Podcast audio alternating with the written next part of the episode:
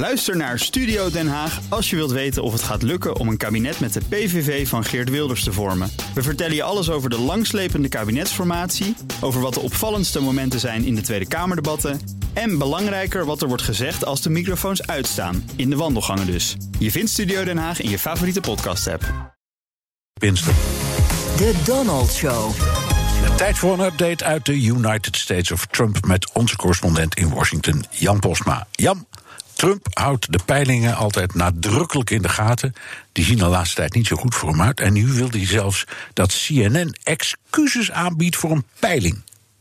Ja, die kregen zelfs een uh, dwangbevel van de uh, Trump-campagne. Uh, in die peiling staat Trump 14% achter op Biden. Biden krijgt 55% van de kiezers achter zich, Trump maar 41%.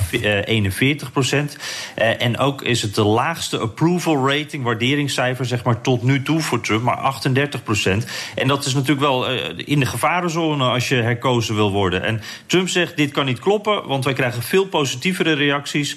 de vragen waren misleidend. Deze hele peiling is eigenlijk om mij te benadelen. Uh, ja, en CNN die, die zegt natuurlijk, wij staan achter die peiling, wij laten hem gewoon staan. Ja, en wijkt de CNN-peiling nou af van andere peilingen? We weten dat je hebt een bureau dat heet Rasmussen, en die is altijd erg pro-republikeins, maar ja. jij houdt die gemiddelde heel goed in de gaten. Dus is er een afwijking? Ja, nou dat is wel interessant. En wat je ziet is dat CNN wel wat negatiever is dan, dan veel andere peilingen. Maar overal zie je wel dezelfde lijn. Uh, het gemiddelde van de peilingen, Real Clear Politics, houdt dat bij. Uh, daarin staat Biden op 49,8% en Trump op 41,7. Dus de, daar staat uh, Biden ook 8% voor. En als je het dan hebt over al die andere peilingsbureaus, over approval rating, Gallup, Ipsos, Politico, Reuters, allemaal hebben dat rond de 39 procent. Dus dat is ook ongeveer het cijfer wat CNN heeft. Ja. Uh, dus dat, is, uh, dat wisselt eigenlijk allemaal niet zoveel. Ja. Nou heeft de, de Trump-campagne die doet ook interne peilingen. Um, hoe staat het met Trump in wat de, de, de, ik zou maar zeggen, zijn eigen medewerkers peilen? Ja, nou ja, wat we horen is dat hij daar ook niet zo uh, goed ervoor staat. En dat dat wel voor wat onrust zorgt. Uh, na corona, maar ook na George Floyd en, en de rellen en de protesten daaromheen. Um, en een deel van, van Trumps uh, adviseurs die ziet dat als een probleem. Vindt dat er echt snel wat moet gebeuren.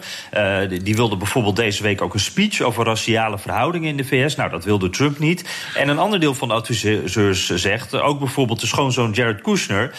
ja, dit is nog veel te vroeg. November is nog heel ver. We hebben nog tijd zat. En Kushner zegt ook: onze harde kern volgt ons toch wel, wat wij ook doen. Dus het maakt eigenlijk niet uit. Ja, en valt, in, valt Trump nou terug op zijn oude vertrouwde campagneteam? Ja, dat zie je heel duidelijk. Loyaliteit vindt Trump heel belangrijk, hè, dat weten we. En hij wil eigenlijk een klein team met mensen die hij vertrouwt. Uh, en dat is eigenlijk het team uit 2016. Uh, Corey Lewandowski ken je misschien nog wel, David Bossie, Jason Miller, dat soort namen. Maar tegelijkertijd hoor je ook dat hij kritisch is op bijvoorbeeld Brad Pascal, zijn campagnemanager. die geeft volgens Trump al veel te veel geld uit. En dat is wel iets om op te letten, want Trump die wil graag de underdog zijn, een klein hecht team en, en alles op zijn manier. En ook dat hij zelf beslist. Maar ja, door het hele land zijn er nu al duizend man aan het werk voor die campagne. Ik, was in oktober in Ohio. Daar was toen al een team keihard aan het werk. Uh, dat kleine team, dat is een enorme machine geworden. En dat wordt nog wel even wennen voor Trump. Ja, campagne begint volgende week al voor Trump. Ja, in, in Tulsa, Oklahoma. En, en eh, dat is een echte Trump-staat. Uh, en die zijn in fase 3 van het opengaan. Dus ja, die, die, kunnen dat soort dingen weer doen. Maar dat wordt wel een spannend moment hoor. Want ja, Trump heeft al aangegeven dat hij geen afstand wil houden in, het publiek. Dus hij wil dat de mensen gewoon lekker dicht op elkaar staan. Ook geen mondkapjes. Want hij wil laten zien dat die zaal helemaal vol is. Dat alles weer normaal is. Dat Amerika gewoon back in business is. En hij dus ook. Uh, dat wordt nog wel even spannend. En daarna wil hij naar Florida, Arizona en North Carolina. Dus de campagne gaat weer echt beginnen. En ja, de enige concessie die ze misschien willen doen is uh, hand sanitizer, ja. uh, handontsmetter bij de ingang. Maar dat is het al. Ja, en, en binnen, hè? Niet buiten, want hij zou natuurlijk heel handig ja, gewoon buiten een ja, uh, manifestatie kunnen doen. Ja. Maar, maar echt in dus een daar... zaal zoals hij zich gelukkig voelt. Ja, precies wat hij wil, maar, maar daardoor toch wel spannend uh, voor, voor wat dat met corona gaat doen natuurlijk. Want dat is hier absoluut nog niet weg. Nee. Dankjewel, Jan Postma, onze correspondent in Washington. En wilt u meer horen over dat fascinerende land? Luister dan naar een fonkelnieuwe editie van de Amerika-podcast van Jan en uw dienstwillige dienaar. Die nieuwe aflevering is bijna klaar.